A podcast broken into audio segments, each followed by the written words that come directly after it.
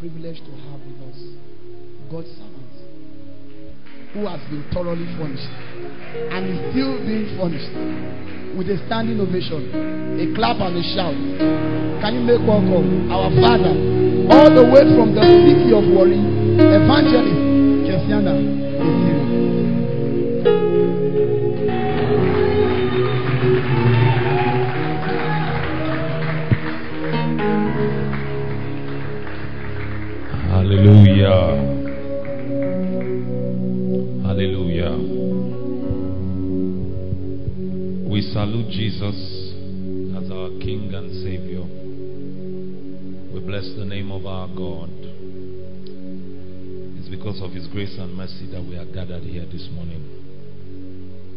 ascribe to Him all glory and honor.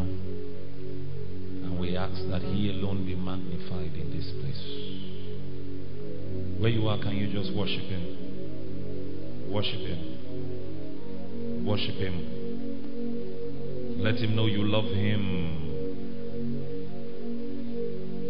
Ask Him to be lifted high, that only He be seen in this place. Worship Him. To Him be all glory, all honor, all praise, all worship. Can you allow that come from your heart, from the belly of your spirit? Exalt him. Oh, Ravina Kadi. He alone deserves all the. He alone deserves all the honor. Unto him has this gathering been called. We are not here because men of God were coming to preach. We are here because God Himself called this meeting. Unto the King, the great King, has this meeting been gathered. Somebody just love on Him, love on Him, love on Him, love on Him, love on Him, love on Him, love on Him. Can your eyes just see Jesus? Can your eyes just see Jesus? Can your eyes just see Jesus? Can your eyes just see Jesus? Oh Rabana Kadi la Barakova Babara Paria Pori Bania Talai. Oh Rabana Kabadole Bandela Kabilando la Drizanate. Shapara para po papi papi papilos. Ah, daddy, daddy, daddy, daddy, you are the center of attraction in this meeting. And we bow before you. We bow before you. We bow before you. We bow before you. We bow before you, oh God.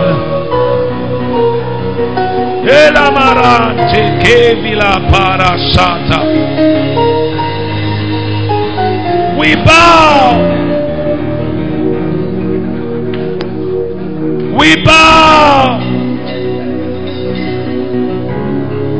Somebody let yourself loose in His presence.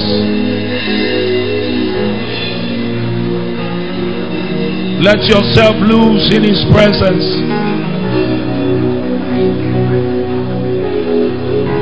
Let yourself loose in His presence. Make sure He is your focus. Make sure He is your focus. Oh, Holy Ghost.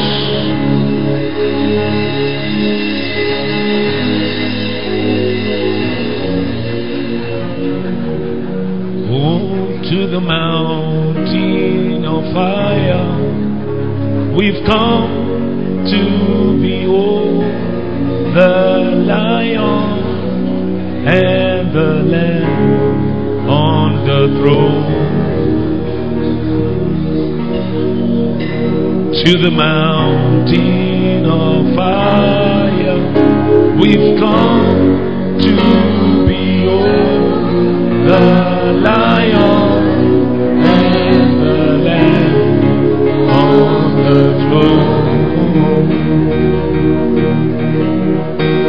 the wings of I've come to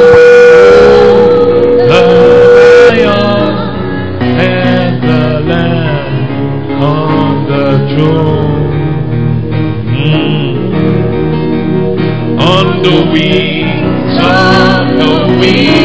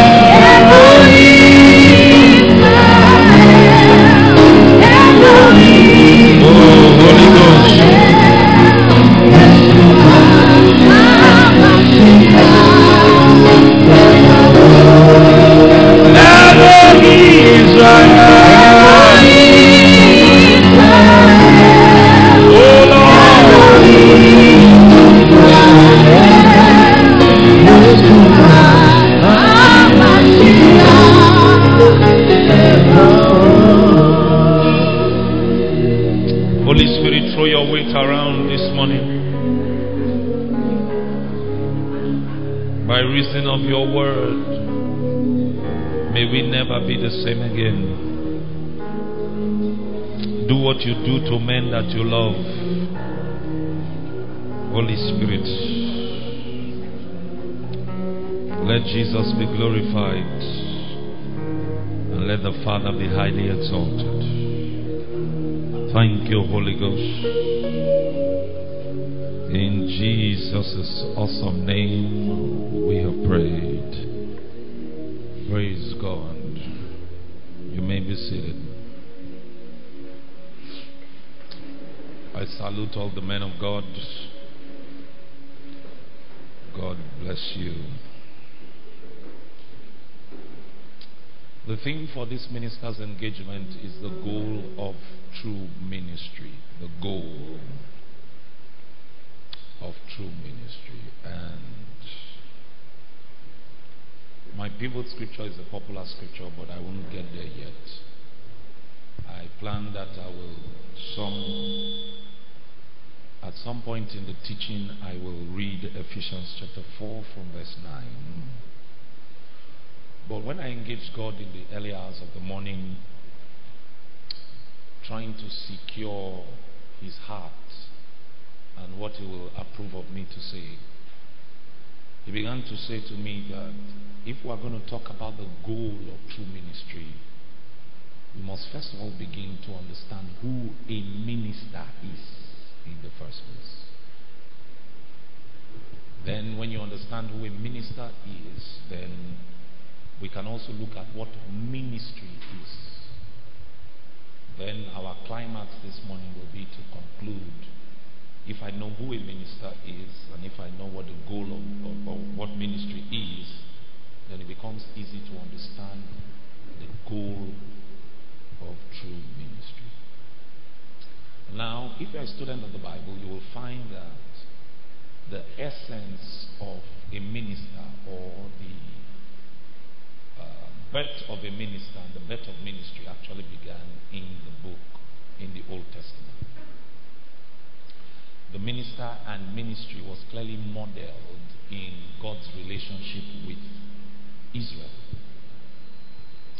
In fact, when God brought them out of Egypt, when God brought Israel out of Egypt, in Exodus chapter 19, God begins to show his heart to the people of Israel. That the whole agenda, the whole plan, the whole enterprise of bringing them out of Egypt was so that he could make them into a certain kind of people. And that kind of people he wanted to make them is what the Bible calls priests. So, in studying the life of a priest and studying the system of the priesthood, you will be able to come into the intelligence of who a minister is and what ministry is. That is what God was showing us in the Old Testament. That by the time you look at the life of a priest, the same dictates, the same demands that God had for the priest are the same demands that apply if you are going to do ministry or become a minister in the context of the New Testament. So let's read Exodus chapter 19 from verse 1. Stay with me. Morning sessions are teaching sessions, so just stay with me. In the third month, after the children of Israel had gone out of the land of Egypt, on the same day they came to the wilderness of Sinai. Verse 2 For they had departed from Rephidim, had come to the wilderness of Sinai, and camped in the wilderness. So Israel camped before the mountain. Verse 3. And Moses went up to God, and the Lord called to him from the mountain, saying, Thus shall you say to the house of Jacob, and tell the children of Israel. 4. You have seen what I did to the Egyptians and how I bore you on eagle's wings and brought you to myself. Verse 5. Now, therefore, if you will indeed obey my voice and keep my covenant, then you shall be a special treasure to me above all people, for all the earth is mine. Verse 6 is my emphasis. And you shall be to me a kingdom of what? Priests. And a holy nation. These are the words which I, you shall speak to the children of Israel. So the priesthood, the promise of the priesthood, was not just to a particular tribe. The promise of the priesthood was to the entire nation. Why was the promise of the priesthood to the entire nation? Because the agenda that is in the heart of God and the plans and the purposes of God can only find expression in the earth when there are people who are dedicated to his service. So, what he was saying to them is see what I did to the Egyptians. I want to use you, I want to use the nation of Israel as a vehicle for me to conquer other kingdoms and nations. I want to be able to expand my domain. I want to be able to actualize my and my plans. But the way I'm going to actualize it is there must be people dedicated to my service. If, you, if you've been in our circles long enough, if you've listened to our Father in the Lord teach, you will know that though this was the plan of God, God was not able to actualize this because not everybody was willing to submit to the requirements that, that, that was necessary for this agenda to find expression. So even though the promise was to the entire nation of Israel, eventually God had to settle for only one tribe. Levi became the tribe that was qualified to bear the burden of the Lord. Levi became the tribe that was qualified to dedicate themselves to the Lord, to his service. And even in Levi, God now made it compulsory that it was not everybody who was automatically in Levi that automatically became a priest. Even in Levi, God had to now reduce the sample space to one family, and only Aaron's lineage was selected to function in this promise of priesthood. Now, I'm saying that to say to you that ministry, even though it is available to all, ministry is not something that everybody can do. Now, even if in a certain context, every Christian is called to be a minister, in a certain context, when you read Matthew chapter 28 from verse 18, the promise was, the instruction was to everybody go ye into the world and do what? Make disciples. So, in the ministry of making disciples, every Christian is supposed to function in that ministry. But when we are talking about ministry in the context of this teaching that we have this morning, we are talking about those people who are called specifically to function in the fivefold, to feed the body of Christ, to actualize the purposes of God, and to see that the kingdoms of this world become the kingdoms of our God and His Christ. If God were to ever call you into that context, you will find out that the way He relates with you will be different from the way He relates with the general public. You will find out that there is a difference between a David and a Saul. There are things other people who are on the, on the shop floor will get away with, but because He has called you into this special context, there are certain things that will be normal for others but will not be normal for you. This is why, even though the promise was to everybody in Israel, eventually it fell on just one lineage to fulfill the agenda of God. Ministry is costly. Ministry is sacred. Ministry has a huge price to it. And except you are prepared for all these appellations, unless you are prepared to be sacred, I came in, my brother was talking about God setting us apart. You know that God cannot set you apart if you've not first become His own. The process of consecration is not automatic in salvation. The process of consecration is possible because of salvation. Do you understand what I'm saying? Uh, if you are not yet born again, you cannot be consecrated. And even when you are born again, consecration is not automatic. For God to set you apart to Himself, you must first of all have become His own. And the way you become His own is that you become saved. And then when you are saved, the process of being set apart unto God is both an activity of God and also a partnership of man. God will do the setting apart, but that setting apart process will not be successful if man does not partner with him. So the minister is, is a sacred being. He's not like everybody else. The minister is a man of sacrifice. Because what God is going to call the minister into is going to cost the minister everything, including his life. So if you are not prepared to lose your life so that God can gain the kingdoms, you are not prepared to do ministry. If you are not prepared to lose all of yourself so that men can experience all of God, you are not prepared to be a minister. The reason Israel, even though the promise was available, not all of them could enter into it. It's because if you just study the story of Israel, you will find out that even though everybody came out of Egypt, everybody came out of Egypt with different desires, different appetites. And when little pressure was applied, the true condition of their appetites and passions were revealed. And it was in those revelations that God began to see that even though He had an intention that everybody will be at His service, some men did not have Him as their goal. Some of them, their belly was their goal. Some of them, their comfort was their goal. And God realized that men that will be dedicated in His service, they must have come to a place where, in their order of priorities, God is first, second, third, and everything. Everything else comes after God has taken everything else.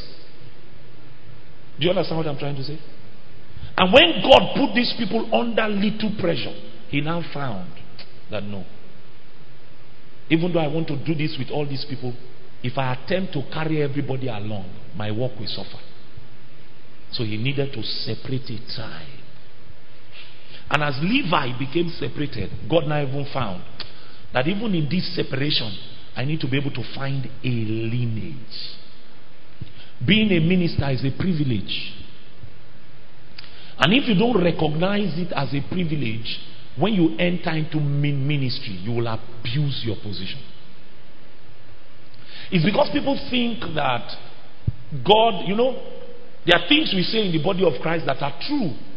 But if they are not properly explained, you, you, might, you, might, you might run yourself into error. For instance, you know, we say in the body of Christ that God cannot do much without the partnership of man. Is correct. But that does not mean that you are very important, that God cannot do without you. Because Jesus is the one that shows us, He says that if you decide to hold your peace, He has capacity to raise stones. With the life of Eli, He showed us that a man is only relevant to Him as long as the man is aligned to His plans and purposes. Eli was alive, and yet God was advertising His position. God needed, all God needed was for a woman to come and cry for a child.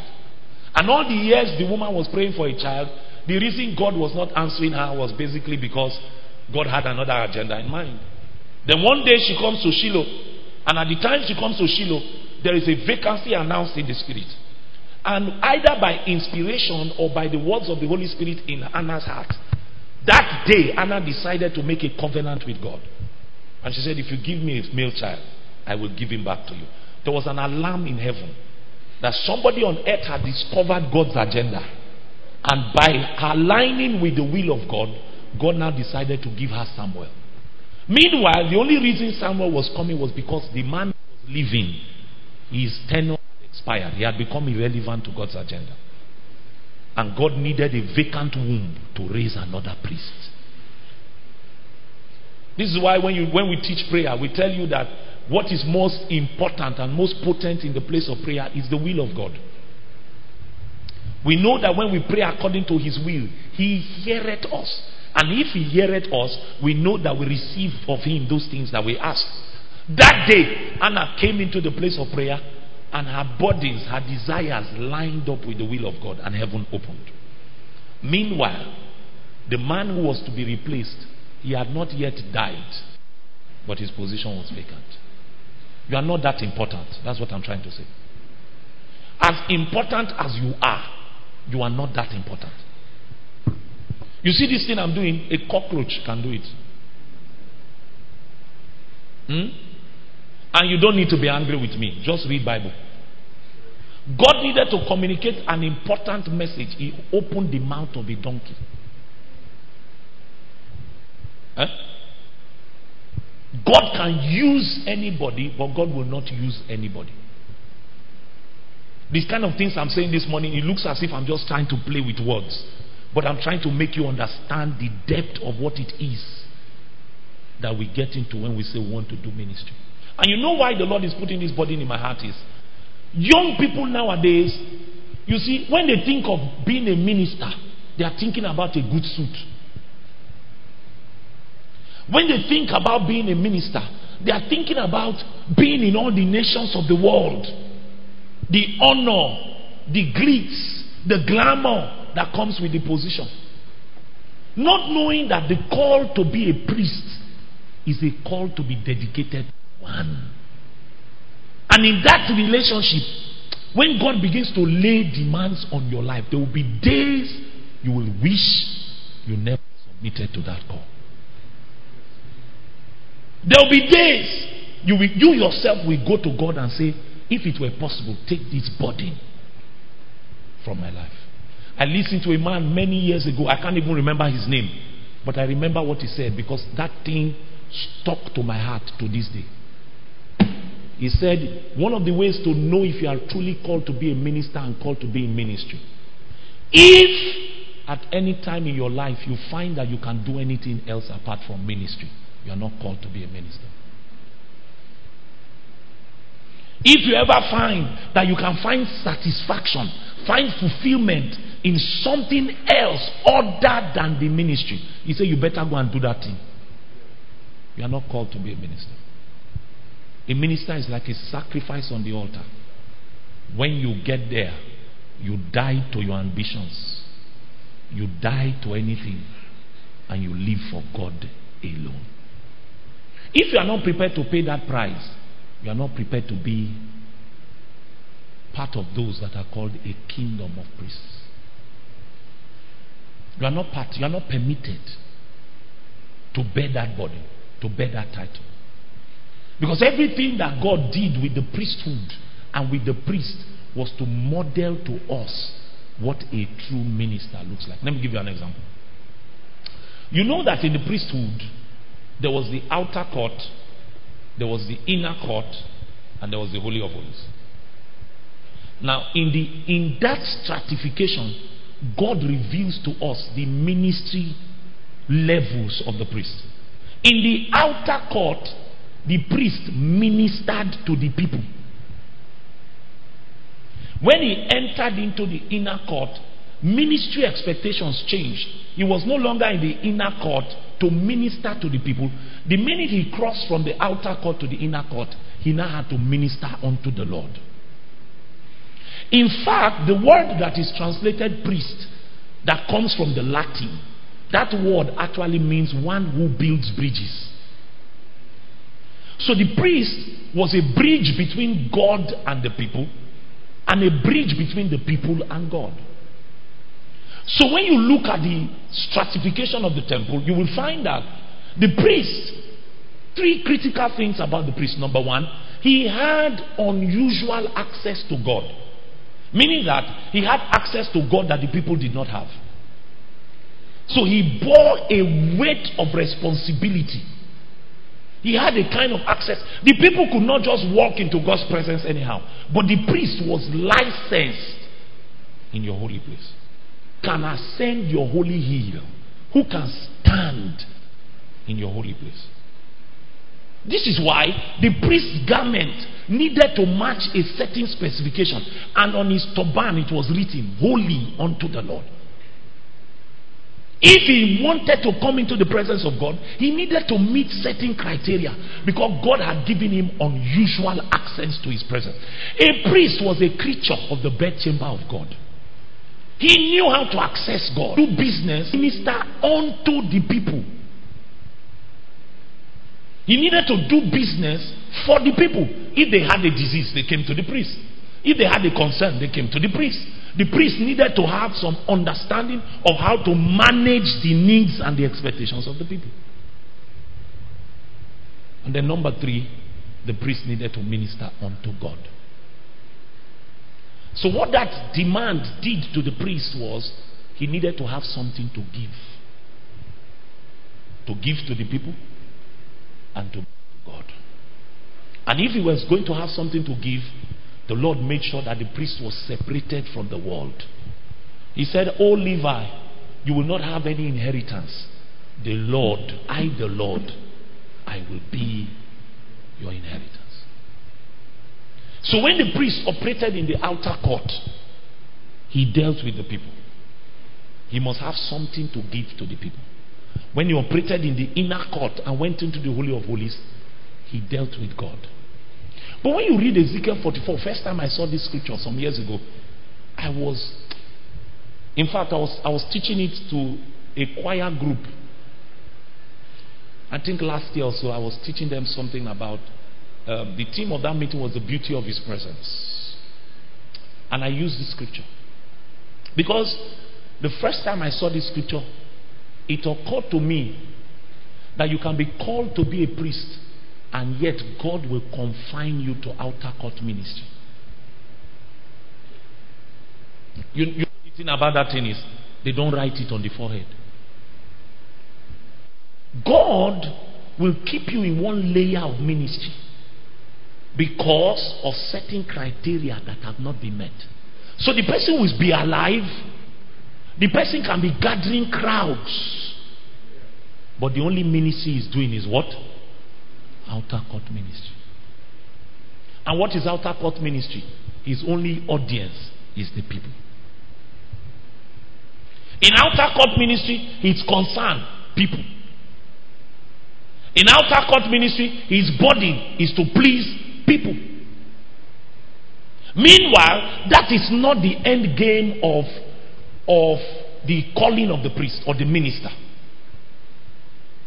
Because for you to even do outer court ministry accurately, you must know how to do inner court ministry accurately. Numbers 11, I think it's 29. When the Spirit of God, God was dropping the Spirit of God upon those 70 elders that were called by Moses. In verse 29 or 28, somebody runs and comes and says, Ah, there's one guy in the, in the, in the city, he's prophesying. And Moses said, Well, it's not a problem.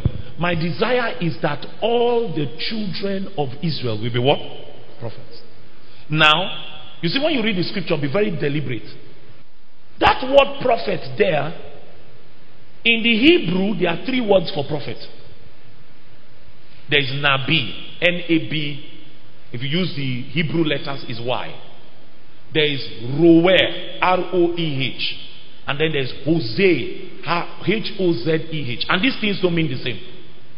And this is why we normally counsel people that when, when you want to study the Bible, it is good to have Bible aids so that you can understand what God is trying to communicate. In that verse of 29, Moses does not use Hozeh. When the Bible speaks about Hozeh, the word prophet Hozeh, it speaks about one that is a guardian and a counselor. One who, by receiving words from the Lord, is wise enough to provide guidance and counsel. He doesn't use the word roeh. Roeh is, is he speaks about one who is he receives instructions from the Lord and is able to accurately interpret it. So someone you will call an interpreter. He uses the word nabi. You know what a nabi is? A spokesman. What, what Moses was saying there is he wishes that all men can be inspired by the Lord so that they can speak for him. Because that word translated nabi in its original means to bubble up. That means to be inspired. And then you speak. So he was saying that all of God's children must know how to access the realm of God, receive messages from God, and then be able to speak for God. So outer court ministry is actually supposed to be born from private engagements. So a minister is not supposed to do outer court ministry until he has been instructed. So words that come out of his mouth must be so inspired by the Spirit that when it hits the hearts of men, it can achieve God's agenda in their lives. But men can be trapped in outer court ministry, growing a crowd, building a church, and yet God is not the one speaking through them. God is not the one singing through them. God is not the one leading through them. And yet men are being gathered to them. And you know, outer court ministry is very deceptive. Because, because when you see that they are crowds, you will automatically assume that God is pleased.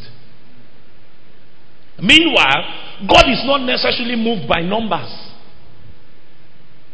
God is not necessarily moved by numbers. You can be in a small place serving, and yet God is pleased with your life. That does not mean if you are in a big place serving, God is not pleased. I'm trying to tell you that crowds and numbers can be deceptive. It might just be that the man is standing there and God has limited him to outer court ministry. All he speaks to is the people. Let me show you that scripture. Ezekiel 44. Ezekiel 44. Verse 10. 10. And the Levites who went far from me, when Israel went astray, who strayed away from me after their idols, they shall bear what? Next verse. Yet they shall be what? You see, when God speaks, sometimes I get scared.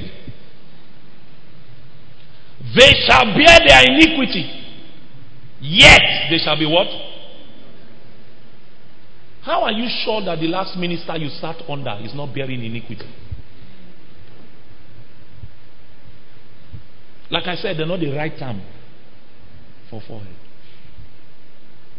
Now, how did they get to the point where God was saying they shall bear their iniquity? The first initiating point is that they went astray from Him. The center of attraction in ministry is God. Him. You know the way I measure my own life on a daily basis? I, I, I sit down and I check my desire and quest for God, is it greater than it used to be or is dying? Once I find out that my desire for God is dying, I know I'm in trouble. I'm in trouble. Because the minute your God is diminished in your own eyes, many things will be magnified in your life. One of them will be self. Two will be the world. Will become magnified in your eyes. The more God is magnified in your eyes, the more yourself is obscured. The more the things of the world are obscured. He said, They went astray from me. And then because of that, he says, They shall bear their own iniquity. They went astray from me after what? Their idols. They shall bear their iniquity. Now that looks like a big sentence. This iniquity does not mean that they will die. God is not saying that He will kill them. What did He say He will do? He says, next verse.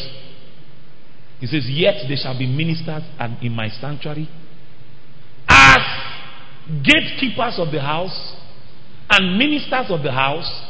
They shall slay the burnt offering and the sacrifice for the people, and they shall stand before them to do what? Look at it carefully. They shall be what? Gatekeepers. They shall be what? Ministers of the house. They shall do what? Slay the burnt offering. Where do they do the slaying of the burnt offering? Outer court. They shall stand before my people and minister unto them. My God, what a great ministry. They are standing before the people of God and ministering unto them, ministering powerfully. Meanwhile, these are people that have been rejected, they are bearing iniquity. This is why you don't just listen to what a man says, you listen to his spirit. Many people can say nice things, but the question is by which spirit and by whose authority. You remember Saul? The Bible tells us that Samuel gave Saul a simple instruction. Said, When you get there, wait for me, then we'll come and do the sacrifice. Saul got there and decided that as a king, he could, he could, he could venture into an area that was beyond his jurisdiction. In the name of the, of, of the people wanting to turn away from him. And when Samuel came and said, What have you done? Instead of Saul to repent, he was giving excuse. Who, what was his excuse? The people there's a young man I need to talk to. Don't be obsessed with people. Hmm. People are not the center of attraction in this matter. The center of attraction is God. You stick with Him, He will send you to people and He will hold you accountable for people. But people are not the priority in your ministerial enterprise. God is. I saw a, a, short clip by our brother minister Theophilus Sunday, and he was chastising gospel ministers. So you travel to a new nation. As you enter into the nation, you are taking picture in the airport. You go to your hotel room, you are taking picture. The man of God is in Belgium. The fire of God is going to come over Belgium. He said, You are not a celebrity, you are a missionary. You know, my generation does not know that the opportunity to preach somewhere is not an opportunity to advance yourself. That you preach in Europe is not promotion. That God opened a door for you to preach in Pakistan is not promotion, it's labor. You are going there as a missionary. But now it's celebrity status. Because we think that the amount of people that are listening to us is what determines our value before God. In the outer court, there are crowds. In the inner court, it is private. He said, I will leave them to minister unto them. Go to the next verse. Go to verse 12. Because they minister to them before their idols and cause the house of Israel to fall into iniquity. Therefore, I have raised my hand in an oath against them, says the Lord God, that they shall bear their iniquity. 13.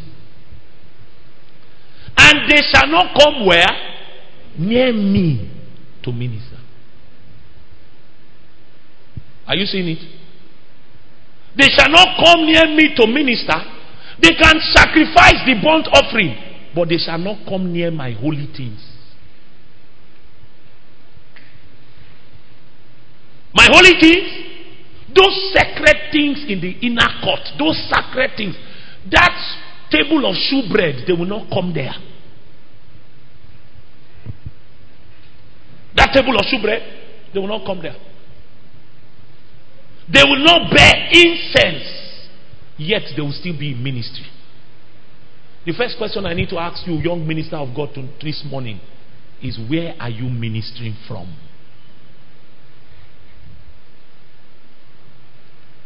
You can be growing big before men, and yet all you have is outer court ministry. You know, when I got married to my wife earlier, and then I'll go to a meeting and in the heat, you know, when the anointing takes over a man of God, you say things that can be even be private. Sometimes when I come under the anointing, the cries of my secret place are the things I hear myself saying. And then I used to say that I don't want to be a big man of God. That my desire is not to be a big man of God. So one day we got home, my wife now asked me, I said, What do you mean by this thing? What, what, what exactly are you trying to say? I told her that when I was on the mountains of Mubi, hmm, I used to cry before the Lord and tell that the day I become bigger than you, I don't want to be in ministry. I don't want to become so more popular than the message. I don't want to become more popular than the assignment. I know what he told me. He said, You will be unloved, you will be uncelebrated, you will be unknown. It's my calling, it's my if you will, it's my curse. You'll be unloved, you'll be uncelebrated, you'll be unknown. That's the way I live. He said, You will not be able to come near me to minister, yet you will be big before men. Many young people are pursuing outer court ministry, thinking that that will somehow validate their existence in the earth. Meanwhile, the pride of a true minister is with the Father. Is that you still have a place ministering where? Before Him. That's the pride of a true minister. If you don't understand this, you will not understand why one of the major goals of true ministry is to make sure you never obscure Jesus. If you don't understand this, and that's why God wants us to begin here. If you don't understand this, that in your lifetime you must not become more popular than Jesus. And that's why many people in the false prophetic today are thriving. There's a preacher in my city that his congregation prays in his name. Yes. You know him now. Uh, what's his name now? No, no. Osu. What's Osu's name again? Uh, the demon destroyer. And I'm not just telling you falsehood. People were in a bus trying to travel. You know when you enter public transportation? And then they say, Let us pray. And then the people who were praying were from that place. And then they ended, ended the prayer by saying, In his name. They put his name there to end the prayer. To them, he is more powerful than Jesus. Uh, somebody that said he's the only begotten Son of God. I don't know people from Delta State here. Am I, am I saying fables? Mm-hmm. He says he's the only begotten Son of God. Oga, no matter how Jesus loves you, eh, you are not the only begotten Son of God. You are not. When it comes to sonship in the Bible, there is one only begotten Son, that's Jesus. There is one created Son, that's Adam. The rest of us are adopted. We are adopted sons. It's in the scripture. When you read the book of Luke, you will see that the Bible calls Adam the Son of God. How did he become the Son of God? He came off, he came out of God by creation. Jesus came out of God, or is God, his, his title is the begotten Son. But we, we, we enter into God by adoption. So there's something called the spirit of adoption. But a man says he's the only begotten Son of God, the bishop of the whole world.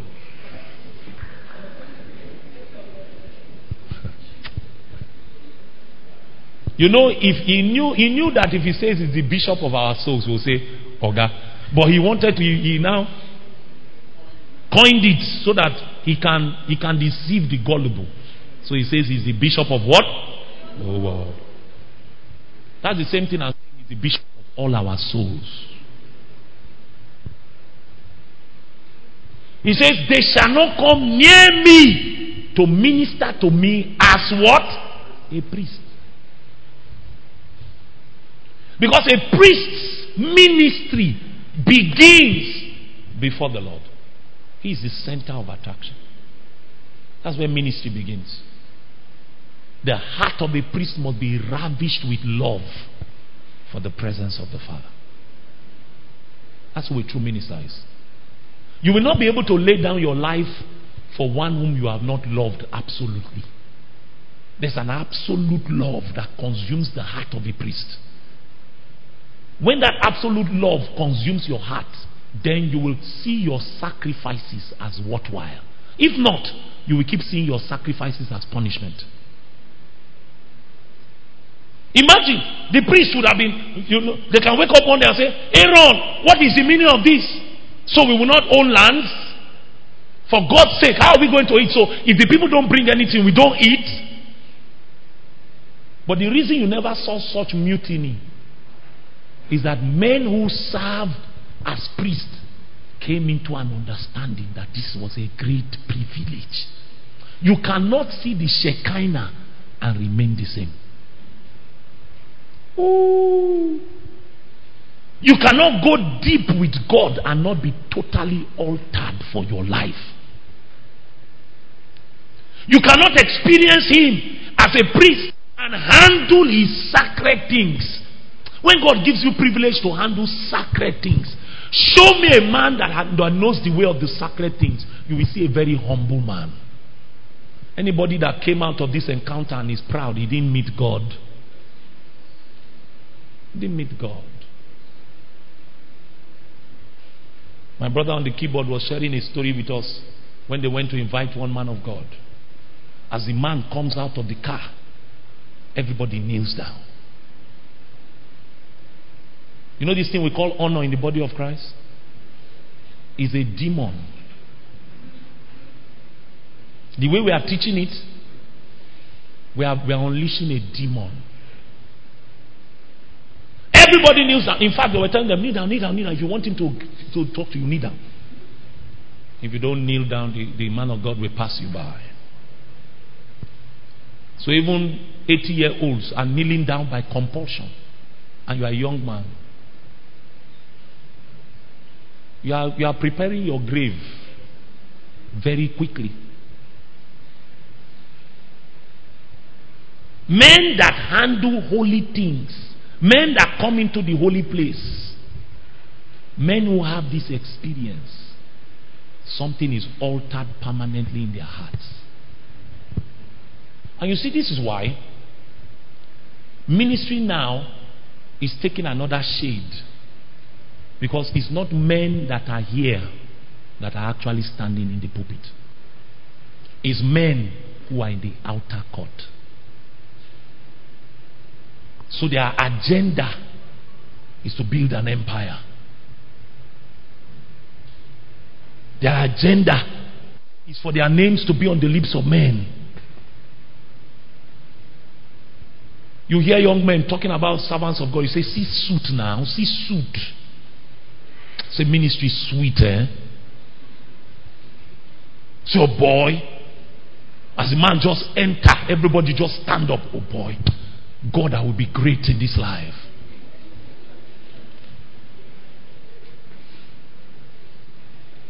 Somebody has not reached anything in life. He's comparing himself with Apostle Arome Osayi. Say, Apostle, don't get 300,000 followers for YouTube. Say, my day is coming. You are an apostle. He's apostle that is that you are comparing yourself with. A man that was obscure for 10 years. Can you, can you stand to be obscure for 10 years? Eh? Nobody, your messages are blessing people everywhere in the world. Yet you, God has not elevated for 10 years. You will walk away, you will look for a shortcut. That's how many people have entered into falsehood. Because you will find out that when you serve in the holy place, you will know that God is not in a hurry to announce a man. And God is not under compulsion to announce a man. It's not every man that serves that will become popular. Some people will die invisible. Not every man. The most important thing for the one who has decided to come near the one who has been given privilege to handle holy things. The one that has been given privilege to come into the holy place. The most important thing for him is that when he dies, God will say, Thou good and faithful servant. Ooh. You see, this is why I like my clan. And I'm not trying to be a marketer, I'm just telling you truth. Hmm? There's no competition. One of the reasons I follow my father in the Lord. Kai. I was in a denomination for years. I've been around Christianity for years. People can do anything to another preacher because men are not secure in their calling. Some of you now are under pressure to sing like Theophilus. That's why your unique gifting in God has not found expression A man is fulfilling his destiny, doing his assignment. You are trying to be like him. You know what will happen? You will be a very bad copy of a very good original. And then you will live for long in another man's shadow. And then when you die, you stand before the great one and he says, Kai, see what I had prepared for you. You never scratched it. And you know the funny thing? Men will be hailing you. Outer court ministry. Outer court ministry. There's no competition among priests. No competition. Every minister knows that when you come near to the Lord, you offer your unique offering and service, and the Lord is pleased. That's why they that compare themselves one with another, they are not wise. They lack wisdom. I saw this scripture, I closed my Bible and I sat with the Lord that day. Where am I ministering from, Lord? Give me feedback. Don't let me do another day with ministry. I was talking with my brothers in my room yesterday night. And you see, by experience, we have found out that Maturity is not that you can lead prayer for four hours. Eh? You know, people, when you when you hold mic, you don't know, you don't know that in a corporate gathering, it's not only your oil that is flowing. oh, the true state of anybody is what they are when they are alone. That's your true state. When you come to a gathering, and then you just find yourself flying. That's why I'm sorry for people who measure themselves by public ministry. You find yourself flying. It might be one, one lazy sister, one sister that you despise. She has stayed with God all night, begging God that this meeting tonight, me and you have something. Please come. Please come. And then you come, you hold mic, you say, Let's ascend. Melovanekai.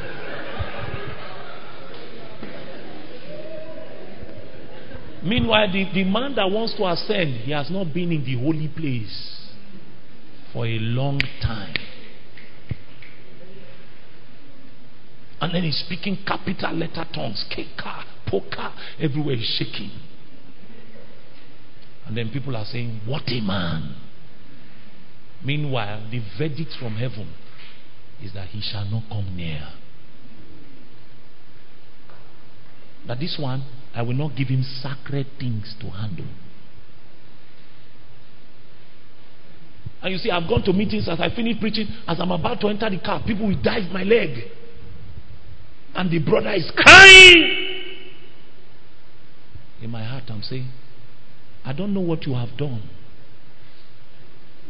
That with this cry, God is refusing to answer you. I don't know. Did you read in scripture that the Bible says that Jesus did not commit himself to them? For he knew them. Jesus knows us. Every one of us here, he knows us. Many times when I want to come and minister, one of my favorite prayer points before the Lord is that, Daddy, you know my heart. You see this thing I'm doing? If I had my way, I would not do it. Which day, me and my wife were ha- having a personal husband and wife co- uh, conversation, looking at all the things happening around us, Nigeria. I said, I said, I want to send you abroad. I said, go and do your master's. And then we'll now look at how to relocate. I was speaking from the flesh. and my wife looked at me and she said, You know you can't relocate. Your assignment is here. This is where God called us. This is what we are going to do. And if we die doing it, then may Jesus be glorified. You see, that question is ringing in my heart now. Bro, where are you ministering from? Who is your audience? Who? Who? This obsession with numbers. You've not reached anything. You're already putting videos on Facebook. Eh? You're already trying to chase a cloud. There's nothing wrong with putting videos on Facebook. My videos are on Facebook. But the question is is it yet your season? I know many people won't like me, but you see, I just need to preach what is in my spirit. Hmm? The Bible says to everything there's a time and a season. Ask them. I don't know whether you was with us when we started. My first, we do a monthly bi monthly meeting called conclave, like what they call in Lagos convergence, like what uh, Pastor Stan is yours is yours monthly Penwell weekly. Okay, so we have a bi monthly meeting. The first one we did two lines,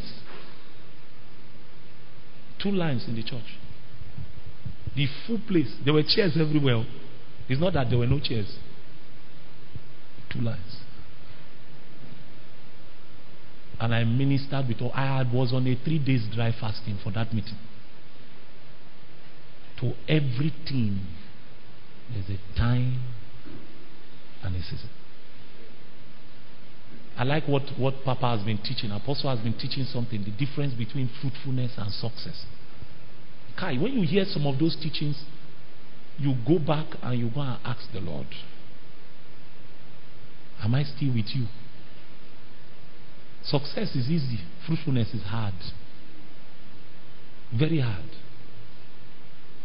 Anybody, if you know the gimmicks of how to announce yourself in ministry, before you know, you can have two million followers by the arm of your flesh. But then you will now find out that he will say, These ones shall not come near me to minister. And you know the painful thing about having this kind of ministers in the pulpit is the people do not know that such a minister has been rejected. I was telling you about Saul and David. When Samuel now came, he said, Who sent you to do this thing? Saul said, The people, the people, the people. I saw that the people were turning away from me. And you know, it's not the first time he's talking about people. When God gave him instruction and said, Go and wipe out Amalek, he brought back the king, brought back the sheep, brought back the goats, brought back all of those things. And Samuel was coming to the palace to come and check whether the boy had followed instructions. And what greeted him was that he heard the sound of sheep. So he entered the palace. He said, Saul, what is this bleating of the sheep that I hear? And Saul said, Well, uh, we wanted to kill everybody, oh, but the people. His, his, his obsession was with the people.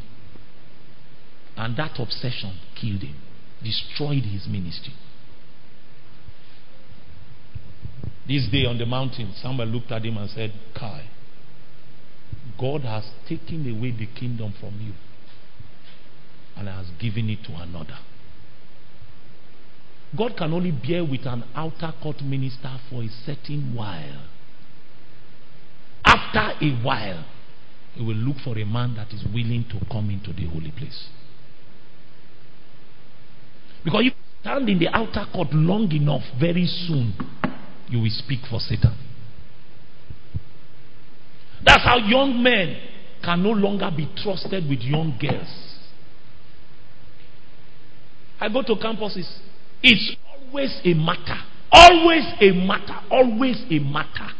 A president is sleeping with somebody in his congregation. I'm afraid of young ministers. How do you sleep with a sister? Fornicate with a sister and then come and stand, and that sister is sitting in the congregation, and you are teaching. How, how do you people do it? Where did you learn that technology? How did, how did you get it? That you were with a sister in the night. Eh?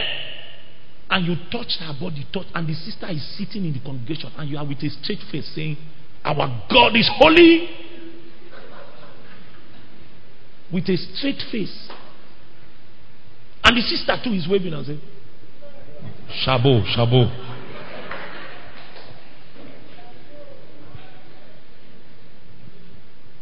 How do you do it?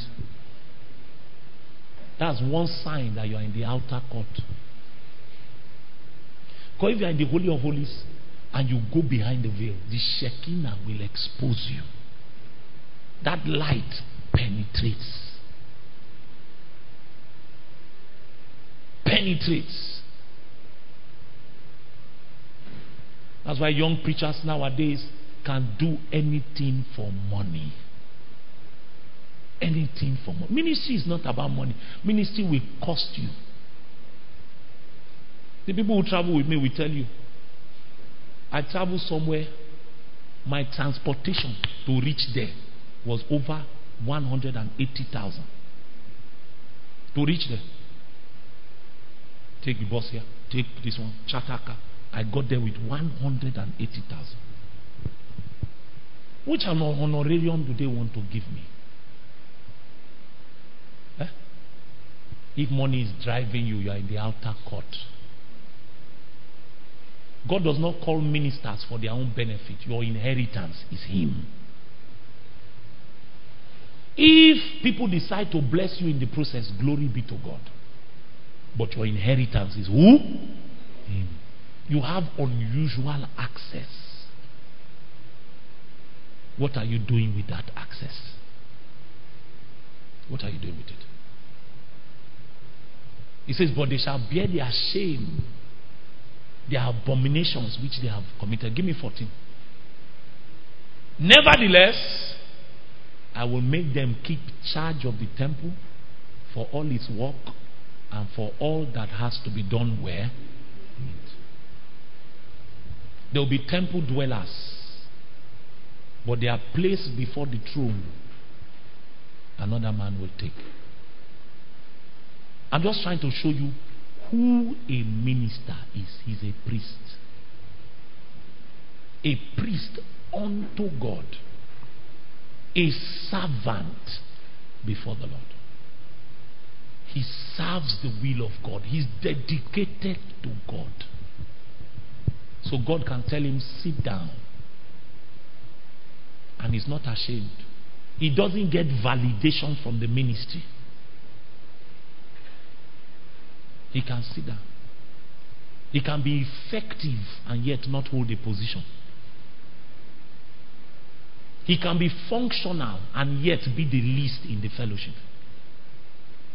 Meanwhile, he's the one bringing God glory, bringing God honor.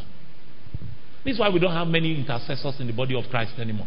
We have people who like prayer, but we don't have people who know the way of intercession. Intercession is lonely. Ah, you can be entering church, entering fellowship, and then you see a sister, and the Holy Spirit strikes your heart and say, "Go on seven days fast." This sister is in trouble, and then you begin a fast immediately, and you pray, you pray, you pray, you pray, you pray. On the seventh day, you feel easy in your spirit, and God says, "I've answered." Then the sister comes in front of church and say, Glory! Somebody shout hallelujah! And everybody's shouting, shouting. Say, My God, I was going through a difficult time. And then I just knelt down and the heavens opened. Your name will not be mentioned. You will never get glory Nobody will clap for you. Meanwhile, where you are sitting, the Holy Ghost will be telling you, Thank you, my daughter. You stood with me to make this miracle happen. Meanwhile, the whole church, your name is never mentioned. Intercessors are lonely people. You know what keeps them going? The joy of their father. Every time that the Lord comes and says, You have done well. So they walk around with pride. Some of them don't even have good shoes but they have power with God. When they enter their caves to be alone with the Lord, they know they can move God's hand. I tell my people that when we die, eh, heaven is going to be very interesting. And you see, I have that consciousness as I live daily. When we all, all of us will be filing out before the Lord, you will see people that you despised. God will be elevating them on a pedestal. I live with that consciousness. That, oh God, let me not arrive in heaven thinking that I'm traveling everywhere preaching. Meanwhile, there are people who are just hiding in one place and they are giving you more pleasure. That's why your secret life with God is more important than your public ministry. The priest is a man of the secret. He lives to serve the will of God. So I'm saying all that to say to you there is a sacredness, there is a discipline, there is a sacrifice that is associated with the life of the minister. We don't talk anyhow. We don't watch everything. We don't go everywhere. We have ethics. There are protocols. Bro, sisters should not be sitting on your lap. You want to have dealings with a single girl and you're a single brother, know that you should have boundaries. In this thing, you know that you are going to stand before the Lord. Your garment must be white, your head must not lack ointment. You are dedicated to a deity. And this deity, God was showing us how serious this matter was.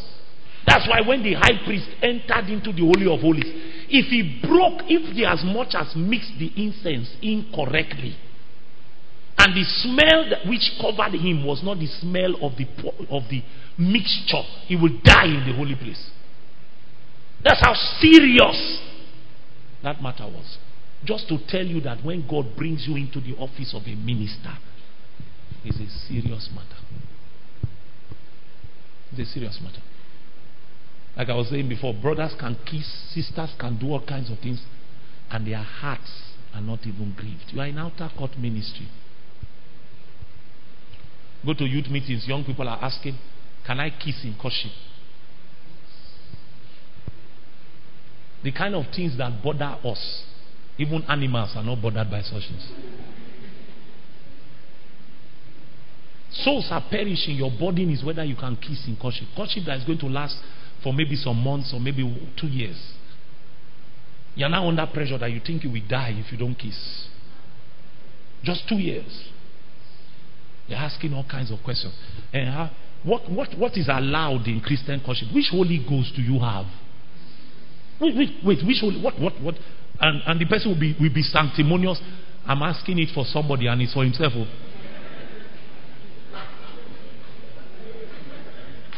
It's for himself. I just want to know what to tell people that are asking me questions. What is allowed in Christian courtship? Which Holy Ghost do you have? Eh? That will not show you boundaries. Which Holy Ghost do you have? That will not tell. If he could speak in a prayer meeting and say, Set aside Paul and Barnabas unto the ministry which I have called them, unto the assignment which I have called them, then he will not tell you about the disciplines of a minister. Young people will come to me and say, Daddy, these things you teach, who taught you? The Holy Ghost. I didn't learn it in a school how to treat other people. Holy Spirit will tell me, treat this person like this. If this person is a minister, honor them like this. I was not taught by any man. That's the right word I should use. The Holy Spirit showed me templates on how to order my life. A priest is not lawless. Not lawless. We live within the ambits of God's laws and His demands. In fact, certain things will be your legitimate right, yet God will say you are not allowed because of the burden of being a priest. I ask you again where are you ministering from? Can you put your hand on your chest in this conference and say, I have not been relegated to outer court ministry? I am still one of those that the Lord is saying you can approach.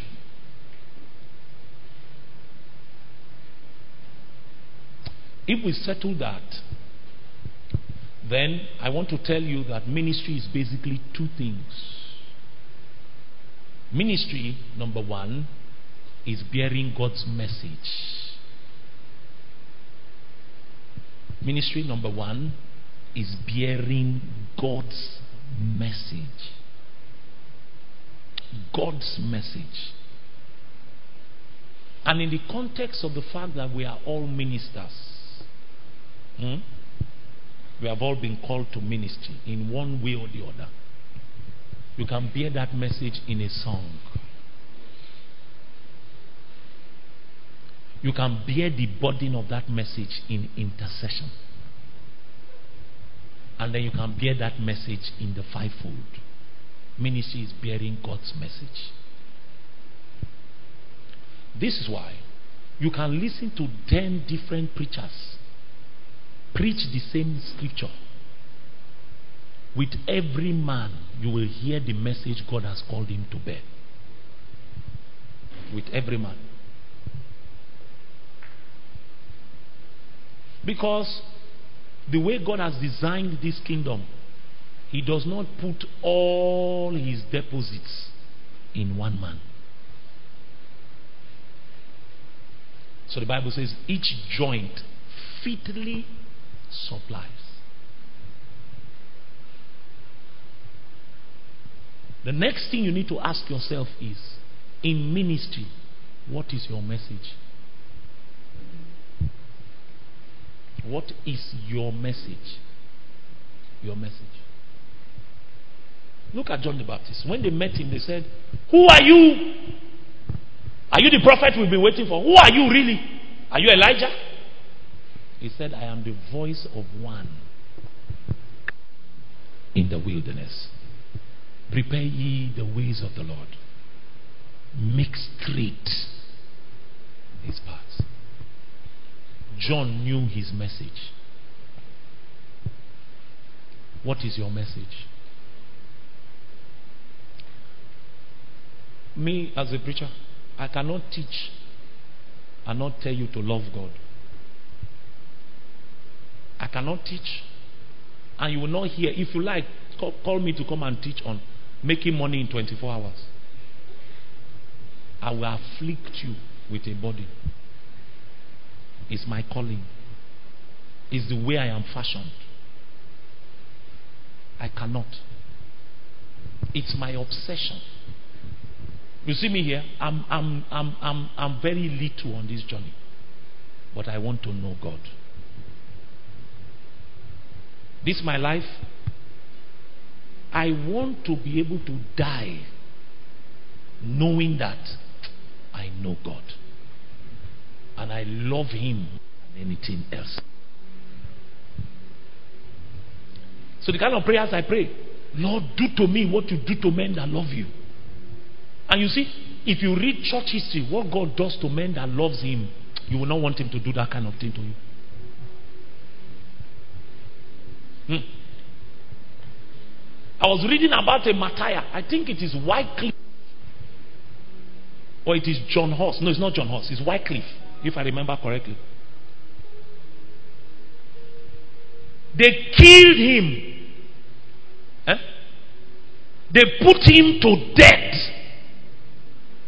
and buried him. When they killed him, God was not moved in heaven. There was no emergency in heaven. A man dedicated to God. Why did they kill him? Because he refused to renounce Jesus. The people hated him so much, they brought out, they exhumed his body from the grave and burnt it. Such hatred.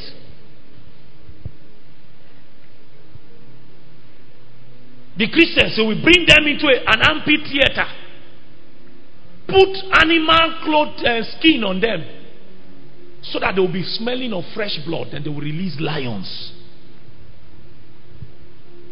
Some of them will kneel down, raise their eyes to heaven, and begin to sing songs.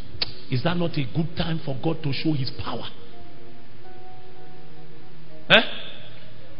God should escape from heaven and say, See, Sandra, Sandra loves me. Nobody should kill Sandra. Rather, God takes a front seat and is watching. I love you. I will allow you die. And not just die, die a painful death.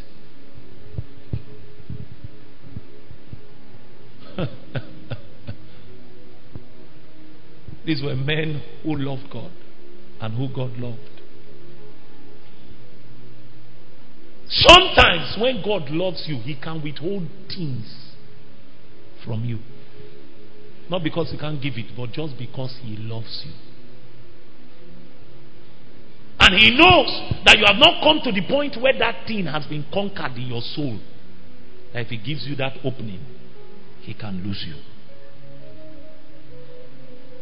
So He will keep you. The first thing in ministry is to bear God's message. And sometimes in delivering your, the, the message of God to your generation, it may cost you your very life. You'll be hated of men. Men, the Bible says a time will come that when they kill you, they will think they are doing God a favor. Is in your Bible. Men who truly bear God's message in our generation, eh? Our generation will hate them because our generation is perverse. If you want to be liked, forget about message. Forget it. All you need to do is read the Old Testament. All the prophets that bore God's message, they hated them. They went against them. My favorite is Jeremiah. The hatred they had for Jeremiah put him in a pit, bound him hand and foot. And all he was doing was that he was bearing the Lord's message. What is your message? As a minister, don't attempt to stand in the public until you are sure what God has sent you to say. What has He sent you to say? Now, because revival songs are now popular, there are people rising now, and some of them have become very big, very popular. Some days ago, I saw one that just released a new song. As I was, as I clicked it on YouTube, I felt a pain in my heart, and I know that language. I know it. And the Holy Spirit began to educate me. Said, This one, he's gone. He's popular now. He sounds like like he's he's in the revival circles. But he's gone. The pain was in my heart, and I I said, Lord, help him. I'm being sincere with you. I said, please help him. Bring him back before it's too late. He thinks he's a celebrity. He thinks ministry is show business. He thinks it's about money. He's still sounding right, but he has lost the message. Number two, ministry is a call to servanthood. Is a call to be a servant. It's a call to be a servant. You will serve God and you will serve the people. You will serve God and you will serve the people.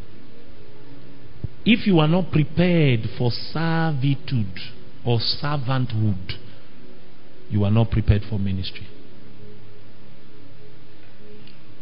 If you are not prepared for servanthood and for servitude, you are not prepared for ministry. Ministry encapsulates these two things. If you've listened to our Father and the Lord, the Lord, Apostle Arome, long enough, I heard him say it once, and it stuck in my spirit. He said, In this kingdom, service is greatness. Service is greatness. And that is not something he coined just to, to tickle your emotions. He's quoting Jesus. Jesus said, If there's anyone among you that seeks to be great, he will be what? Your servant. Everybody now wants the first position. Everybody wants to be in charge. But people don't want to serve. Dear brother, dear sister, don't go looking for platforms where you can shine. Don't go looking for platforms as a true minister who knows what ministry is. Don't go looking for platforms where you'll be visible. Look for platforms that will give you opportunity to serve. Look for opportunities to serve. Serve. Serve with your time. Serve with your body. Serve with your money. Serve with your life. Who are we really? We're all servants of the Most High God. Look at the way the great Apostle Paul described himself in all his letters. He said, A bond slave, a bond servant.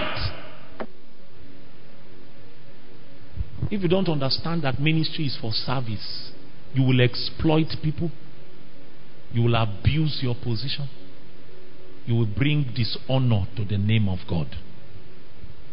It's for service. It's a great privilege to serve. The songwriter says, Oh, what an honor to be ordained and anointed to be a man and your scepter, dancing the rhythm of your heart. Oh, what an honor, what an honor to be ordained and anointed, to be a man and your scepter Dance to the rhythm of your heart. Let's do that two more times. Oh, what an honor, what an honor, what an honor to be ordained and anointed, to be a man and your scepter, dance to the rhythm of your heart. Oh, what an honor, what an honor, what an honor to be ordained and anointed. Oh my God. To be a man and your scepter. Dance to the rhythm of your What an honor to be ordained and anointed. To be your man and your scepter to dance to the rhythms of your heart. The things that are on the heart of God become like puppet strings. That is what dictates your life. One thing have I desired, and that will I seek after. David was a man obsessed with the heart of God. Obsessed. You will hear Paul say, that I cannot please men and please God at the same time. If I be a pleaser of men, I cannot please God. Dancing the rhythm of your heart. Ephesians chapter 4 and verse 8 as I want to close. So, what is the goal of true ministry? If you know that ministry is to bear the Lord's message, and you know that you are supposed to live as a servant, what is the message and your servanthood expected to achieve? That is the goal of true ministry.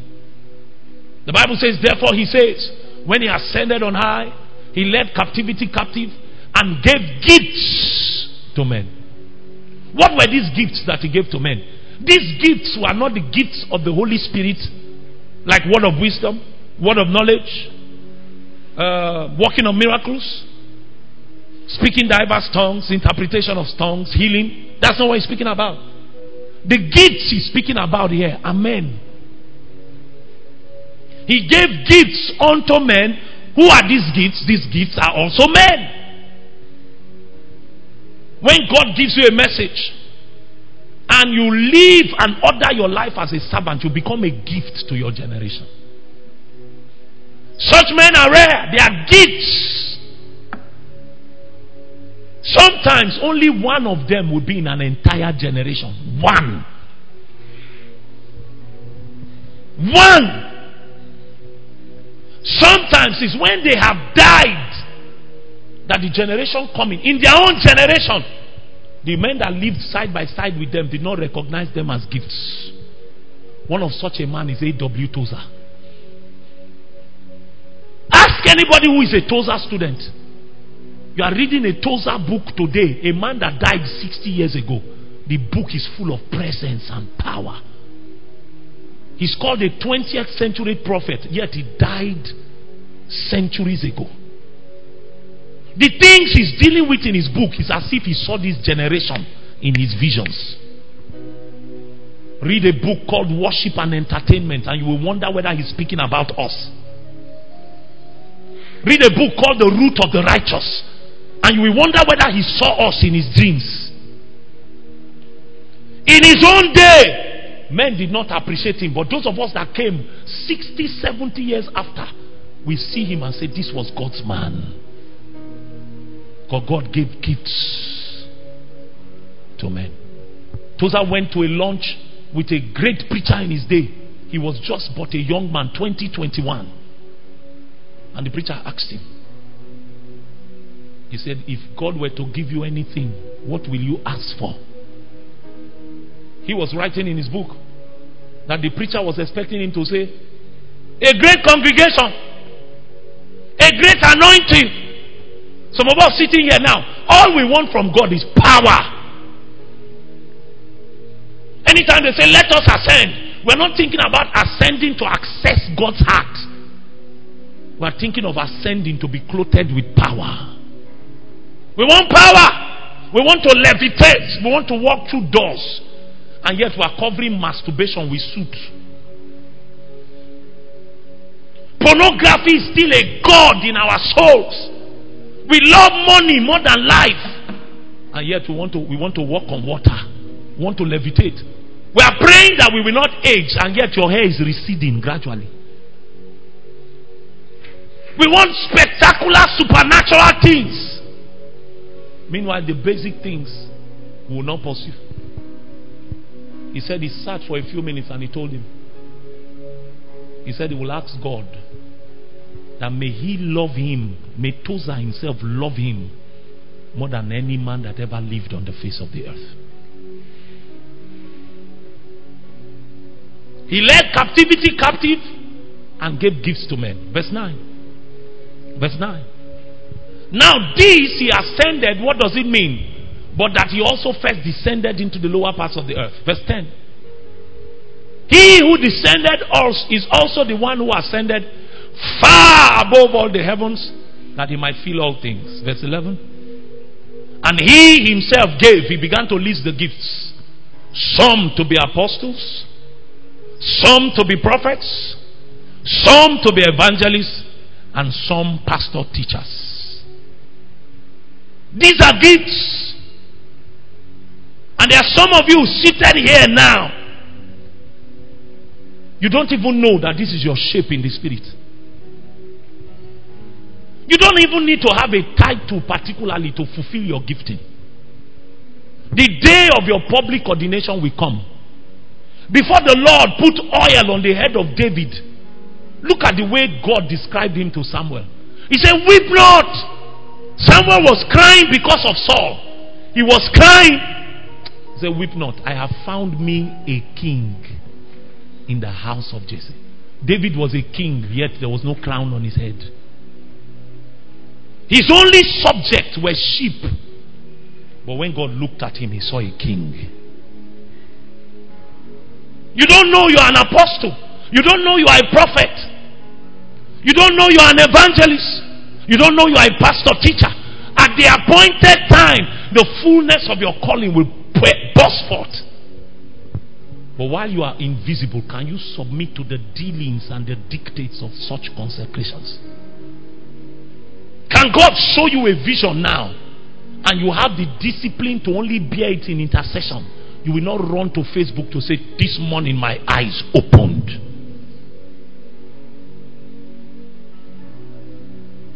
Some pastors, teachers, verse 12. And what did he give them for? This is the goal of true ministry. To equip the saints for the work of what? Ministry. To call men into the same servanthood that you have entered into. Number two, to edify the body of Christ. Number 3, verse 13. Till we all come to the unity of the faith and to the knowledge of the Son of God, to a perfect man, to the measure of the stature of the fullness of Christ. The goal of true ministry is to bring men into intimate knowledge of God. When you sing, what happens in the hearts of men? People are sitting in churches, sitting in denominations for years. After being there for years, they still do not know God intimately. That ministry is failing.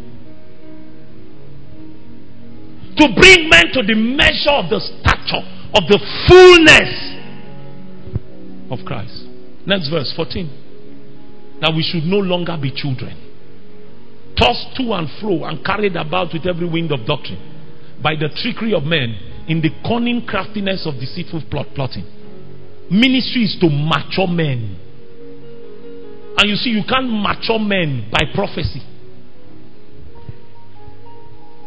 Every week, people are gathering in church and they say, I, I, I, I, I go to your father's house. Right now, I'm at the gate. The gate is green. I, I enter your village. I'm seeing a well, a well, a well, a well. Oh, Papa! That's the part that annoys me. Why are you trying to die? And they are, they are trying to, they say, no, no. They say, oh! It's all drama. I go into your village. Now, now I'm walking. I'm walking. I'm walking. I'm taking right. I've entered your father's bedroom. They say forensic. Forensic. Prophesy. There are, there are DJs in church now. DJs. Hype men. That's how prophet suddenly is born. People can't grow on prophecy. The Bible says, desire the sincere milk of the word that you may grow. My generation cannot sit down in Bible study. Now, this thing, we've been doing it for two hours. And if you leave me, I'm watching the clock. I have to travel. I can do this thing for four hours. Hmm? This thing I'm rushing now, I can take them one by one and link them to other scriptures. And we do another two hours. Then when we finish, we pray for three hours. Then when you get to the hostel, you will have visions. Nothing opens the gateway of a man's spirit to touch the spirit of God like the preaching of, of God. If the word is preached, your spiritual eyes open. Your love for God deepens. Your cravings are altered by the word. The reason you are struggling with strange appetites, I know the problem. You don't read the Bible. You don't have a discipline of personal Bible study. If you stay with the Bible long enough, it will affect the things you begin to want. It will affect it. Babes in our churches, babes in our fellowships, babes everywhere. And some of these people have been Christians for years. The problem is not the people, the problem is the minister. He doesn't have a plan. He doesn't know what the goal of true ministry is. We are at war. Brethren and babes don't go to battle. That's why it looks as if Satan is winning. See the people who serve Satan, they serve Satan with their full chest. Half naked girls everywhere. Our, our sisters are ashamed of their virginity. When girls are brandishing their immorality, they are hiding in the corner, feeling inferior and ashamed. Some of them not even lie. When they are talking in the room, say, I've slept with 15 boys or more. Sex is sweet. Oh. He did my, he bent my leg like this. Say, what about you? Say, eh, it's only two, two, two boys, two boys. She's ashamed of her virginity, ashamed of her purity. Because all we do in church is pamper people. Say, please, oh, we want them to come to fellowship. So let's do comedy. Let's do worship concert. In the worship concert, the one you are worshiping did not arrive. And you concluded that the meeting was successful. Did he smile upon you? Did you see his heart to know that what you offered was acceptable? You know the problem with worship? You are not the one that will measure it. He's the one, he has the scale. He said there's something called acceptable offering, acceptable sacrifice. And the indices for measurement is not mortal. It's not how long the meeting lasted, it's from whence the chanting and the singing came. Did it come from a pure heart? Did it come from a heart consecrated? Did the people mean what they were singing? How many times have you sung, I surrender all? And yet you can't take your hand off your own body in masturbation. That's an area you have refused to surrender till today. I surrender all. You have sung it many times and cried. Yet your time is, the majority of your time is on Facebook and social media. It is the wastage of your time that you give to God. Say, I don't tire, I don't tire. 30 minutes. Yet you spend six hours throughout the whole day on social media. We don't know we're at war. So we are sending babes to the battlefield, man of God. And we are having casualties. A young man out of zeal. You might have seen the news. It was on the news. Oh, they arrested him. If not for police, they would have killed him. Out of zeal, he went to a shrine in his village I went to go and speak against it. Then a strange spirit took over his mind. A kind of violence he has never experienced. You didn't read it? Oh, it's only Zee World you used to watch. Don't watch news. Jesus. A strange spirit. The thing began to do him from time to time. One kind of anger will just come upon him, he will pick cutlass. The spirit had taken over. And then one day he left his house, normal. That he was going to greet one of his members so that they can go to church and go and clean the church. As he entered the woman's compound, the spirit came upon him. He picked a cutlass, he cut her to pieces. With a cutlass. Go and look for it online now. Just Google um, killer in Agbaroto. Just Google that. I'm sure it will come up. It was on the news. He cut her to pieces. The pictures, I looked tears fell from my eyes. The woman's head was in two. The spirit didn't let him go until he finished. He chopped her like meat. Then immediately he came back to his senses. Ran out and was crying. You know people now? They descended on him. Descended. It's police that saved him. If not, they would have burnt him alive. Look at the dishonor it has brought to the name of God. They say a pastor in Agbaroto, they are calling it a ritual killing. Babes are going to war. Because we don't know the goal of true ministry. We think we are to build consumers. So all the prayer meetings we are doing online at 6 o'clock in the morning is to meet the needs. Prayer for deliverance. Then we gather at 6 a.m. Breakthrough. Come on, receive your breakthrough. Amen. Amen. Say it now. Say it. Ah. Glory. Then you do that one for two hours. A consumer generation. Meanwhile, our brothers in the north, every day they wake up, they are waking up to adversary. Their very existence is threatened. We are online receiving, receiving breakthroughs. And we are wondering why the church in our day is not as strong as the church of our fathers. Too many babes. Any new teaching that comes around, people are confused. They don't know what to believe. They don't know what to believe. Because they've been in a church where they've just been pampering them. My generation does not have appetite for doctrine, for teaching. Bible scholars tell us that Paul will enter into a city and teach for 10 hours.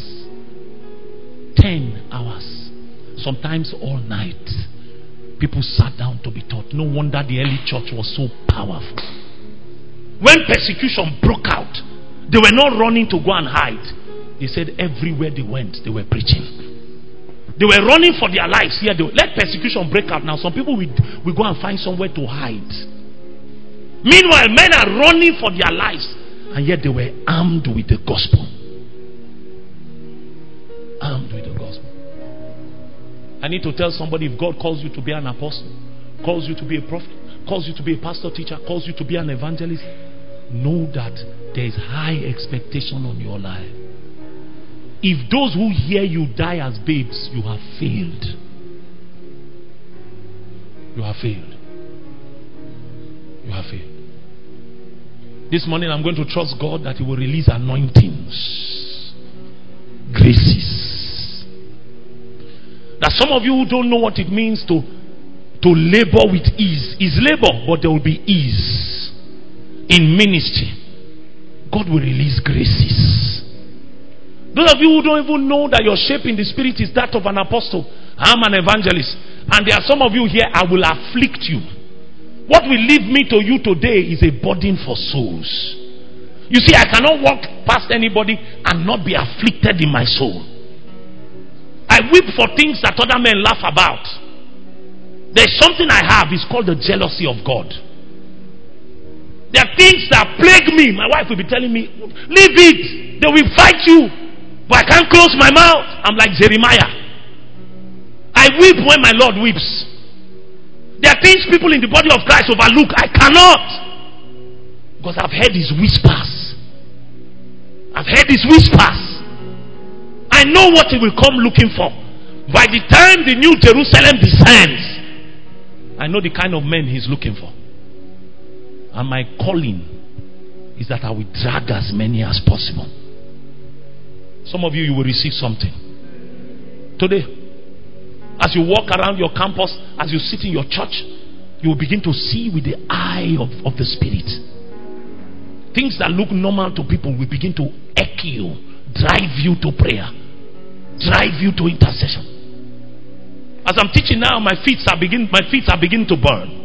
It's an anointing. It's an anointing. And there's a young man here. You don't know that you burn as an evangelist. And I'm asking God right now that if He finds you, He should anoint you. There's a young man here. There's a young man here. Holy Ghost, help me find him. Help me find him. My feet burns. My feet burns. My feet burns. My feet burns. Holy Ghost, help me find him. Help me find him. Let the anointing come strong. Let it come strong. Help him there. Manda barakadi. Libro shadiata.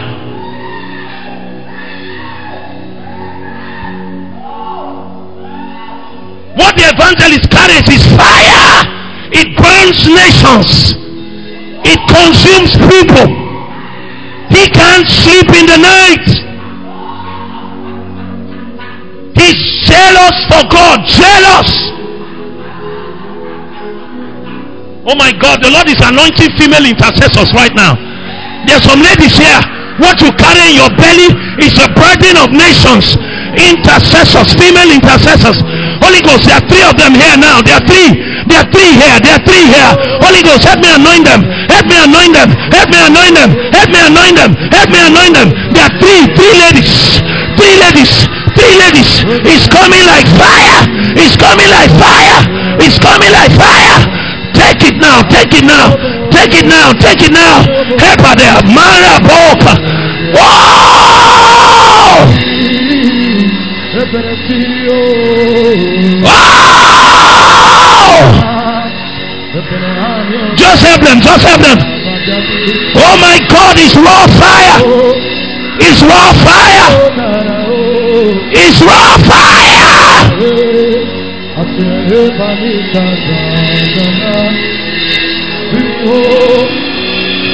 My God, my God. Wherever you are in this building, the river is flowing now. Stand on your feet and begin to talk to Jesus. Begin to talk to Jesus. The river is flowing now. The river is flowing now. The river is flowing now. Open your mouth and talk to Jesus. Some of you will be anointed dangerously. You will feel fire. Oh my God. I'm feeling the fire. I'm the fire from the crown of your head to the sole of your feet. The portals are open in the spirit. The portals are open in the spirit. Hey!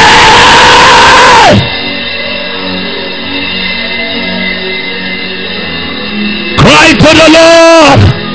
I wasn't born for outer court ministry. Draw me into your bed chamber. Draw me, oh my God. Oh my God.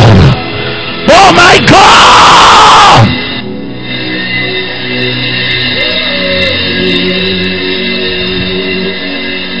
Hey! If you don't feel like praying, you can sit down. But I want to give you five minutes to cry out. Oh God. The Bible says you gave gifts unto men. Here I am. May I become a gift to my generation. May I become a gift to my campus. May I become a gift to my family. Oh yeah, oh yeah. Ah!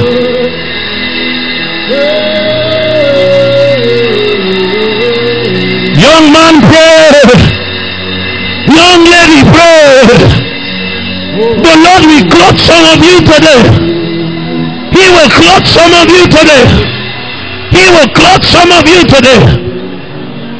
Mm, From my ankle to my knee. From my knees to my waist. From my waist to my shoulders.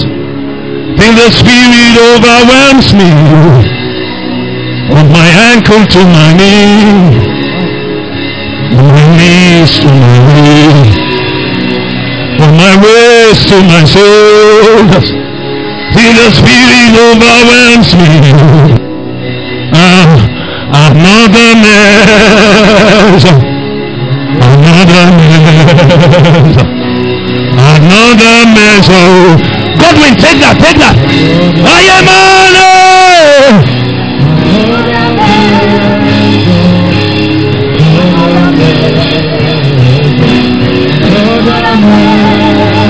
Tell the Lord to give you more. Tell him, Lord, give me more.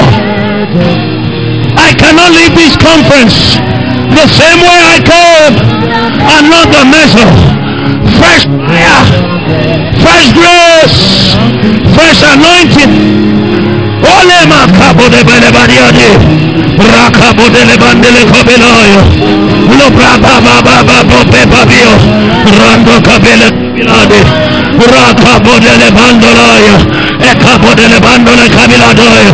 Rato la batele botele ba. Aya baba baba baba ba. Aya baba baba baba ba. Aya baba baba baba ba.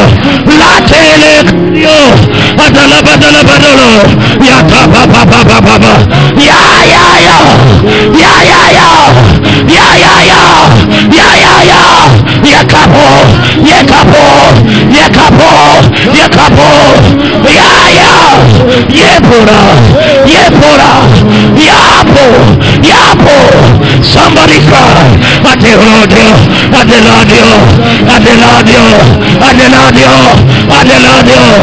Yeah. Yeah. Yeah. Ole. Labio. Labio. Labio. It's a. No. Oh.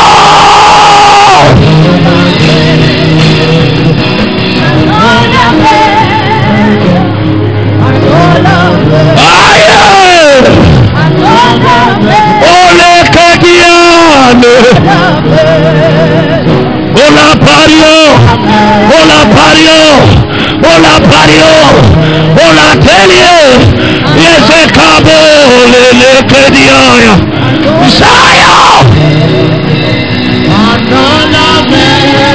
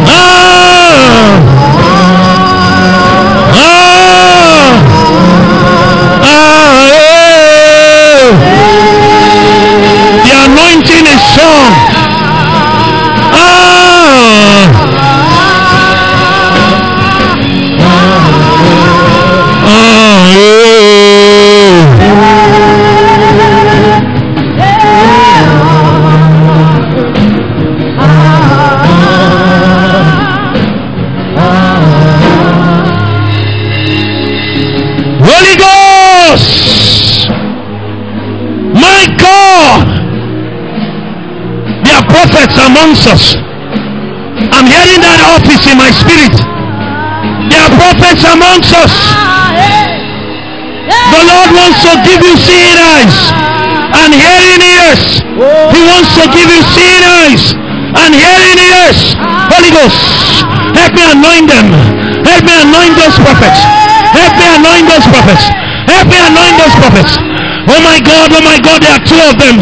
Let the anointing come strong. Let the anointing come strong. Holy Ghost, Holy Ghost, Holy Ghost. There are two. There are two. There are two. Help me anoint them. Help me anoint them. Help me anoint them. Holy Ghost.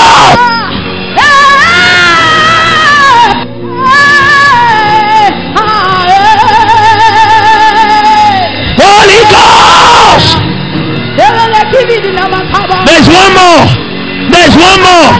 Holy Ghost. Let the oil be heavy. Let it be heavy. Let it be like fire. Let it be like fire. Let it be like fire. That devil is a liar. Oh, Perias. Let it burst within your spirit. Let it rupture within your spirit. Yes, it's like fire. It's like fire. It's like fire. It's like fire.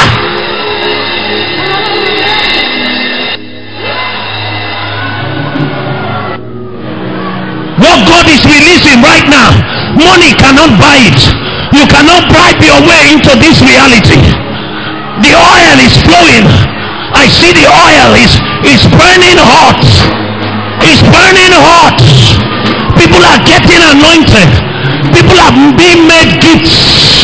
You are going to be a gift to this generation. Your voice will pierce darkness. Through you, many will be saved. Many will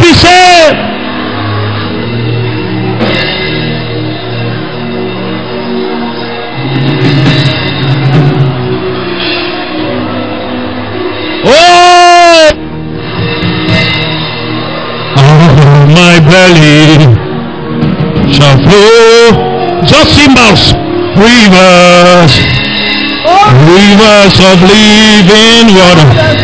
Yeah, yeah, yeah.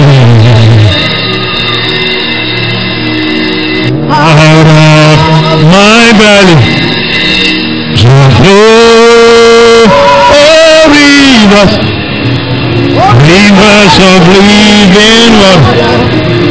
Out of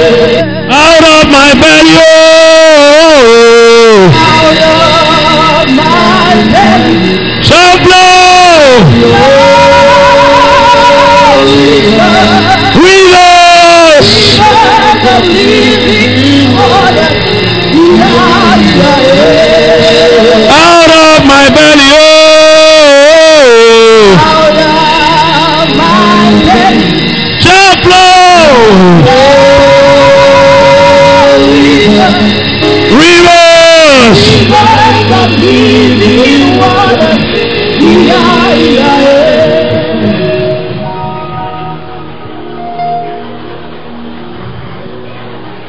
I'm hearing a shout in my spirit. There are at least one, two people here. The way will identify you, God wants me to activate the gifts that have been lying dormant in your spirit. Shout will come upon you. A shout will come upon you. Holy Ghost, arrest that vocal cord so I can pray for that individual. Help me, Holy Spirit. Help me, Holy Spirit. It will come like a shout. It will come like a shout. It will come like a shout. It will come like a shout. It will come like a shout. It will come like a shout.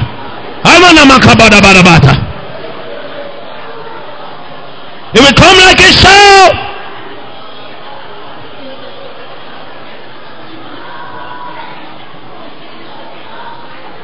Holy Ghost.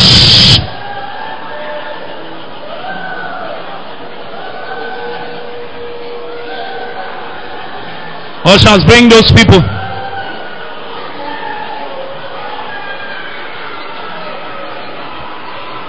There are activations.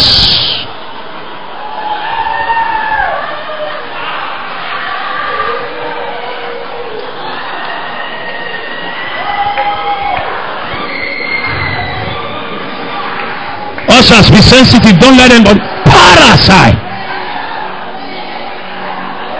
Be with might in your inner man.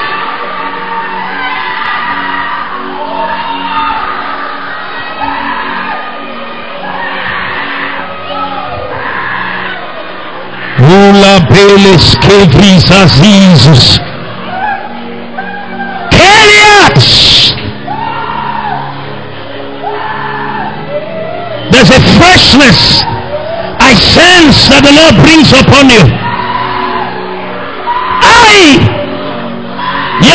Yours, it's yours.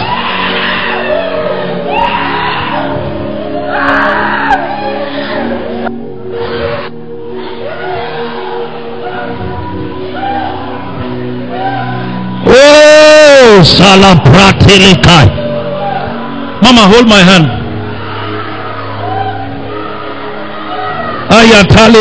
Brandikatizas. Yes, yes, Lord, yes, Lord, yes, Lord, yes, Lord. I see, oh God, that the oracles are being activated. Great utterance, great utterance, great utterance. It burns upon your tongue and it pierces the hearts of men. Aya, Pelia, Copper, Lande, Cardia, Zai is yours in the name of Jesus.